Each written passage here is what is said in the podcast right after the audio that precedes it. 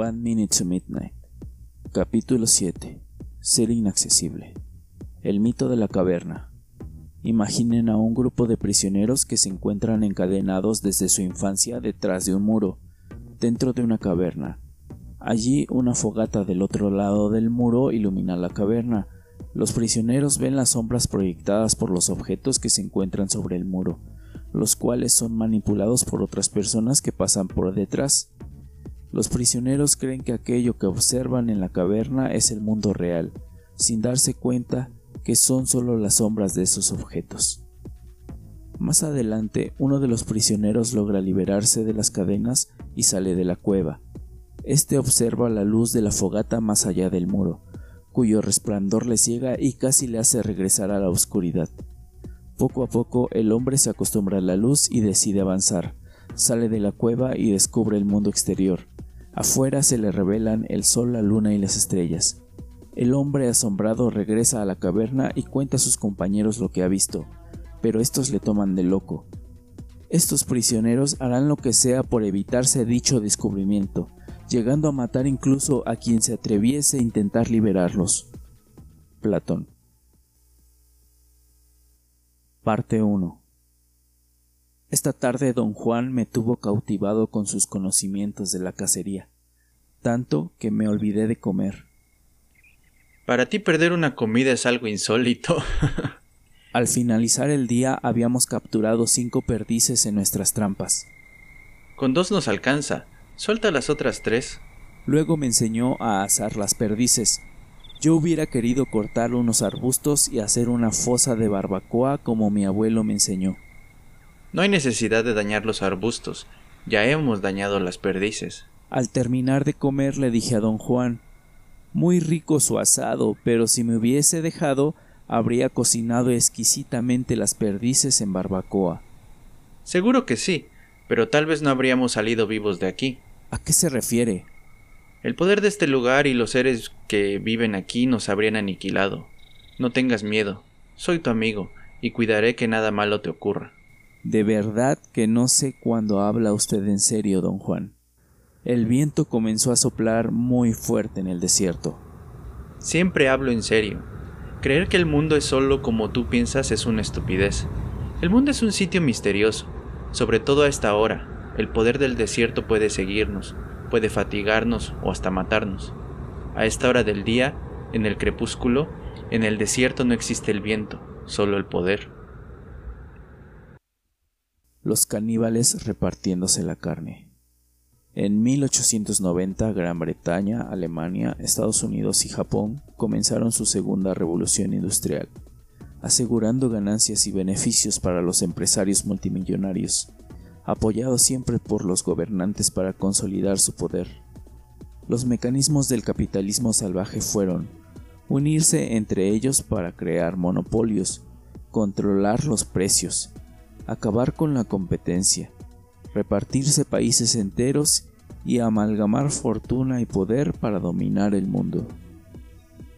Si analizamos estos hechos históricos desde el punto de vista de la moral, resolveremos que son positivos o negativos dependiendo la moral de la persona que los juzgue. Si lo analizamos desde el punto de vista del guerrero, nos daríamos cuenta que nada de lo que haga la gente tiene importancia alguna.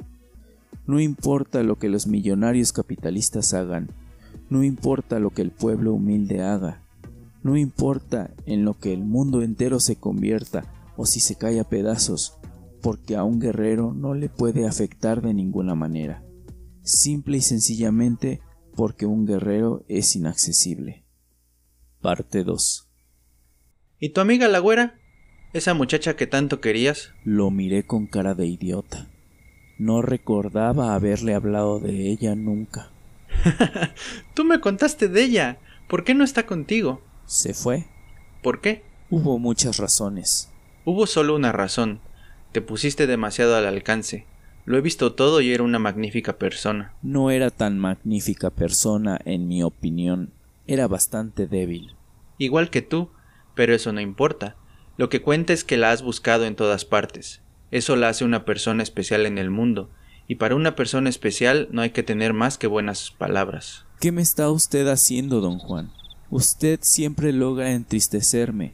¿Qué objeto tiene todo esto? El objeto es ser inaccesible.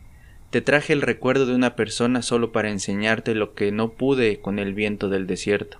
La perdiste porque eras accesible. Siempre estabas a su alcance y tu vida era de rutina.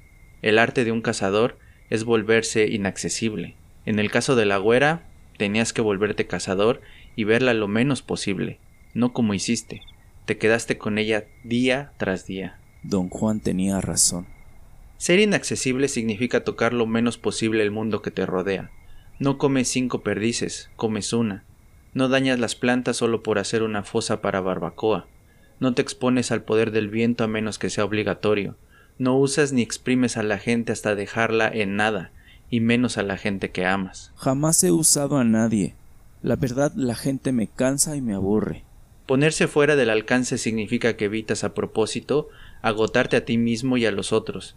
Significa que no estás hambriento y desesperado, como el pobre cabrón que siente que no volverá a comer y devora toda la comida que puede. Un cazador sabe que atraerá casa a sus trampas una y otra vez, así que no se preocupa.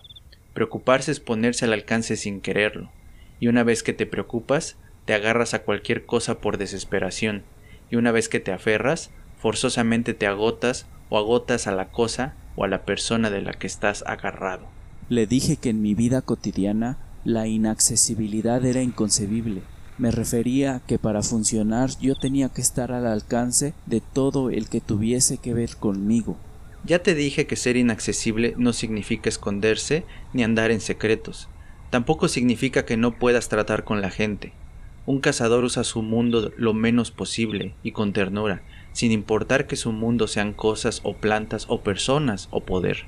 Un cazador tiene trato íntimo con su mundo y sin embargo es inaccesible para ese mismo mundo. Es inaccesible porque no exprime ni deforma su mundo, lo toca levemente, se queda cuanto necesita quedarse y luego se aleja raudo, casi sin dejar señal alguna. ¿Qué tal amigos y amigas? Espero les haya agradado esta emisión de One Minute to Midnight, la cual es la segunda entrega. Y bueno, este podcast está dirigido a darnos cuenta cómo el conocimiento de Don Juan es un conocimiento actual y nada desperdiciable. Es un conocimiento que todos tenemos dentro de nuestra mente pero nunca le hemos dado palabras y nunca le, demos, nunca le hemos dado estructura. Entonces leemos los libros de Carlos Castañeda y ese conocimiento intuitivo que siempre hemos tenido se vuelve palabra y se vuelve un descubrimiento muy importante, tanto que puede llevarte a cuestionar el mundo y tu misma forma de vida. Por último, agradezco la participación de mi buen amigo Polo como la voz de Don Juan. Cuídense y nos vemos pronto.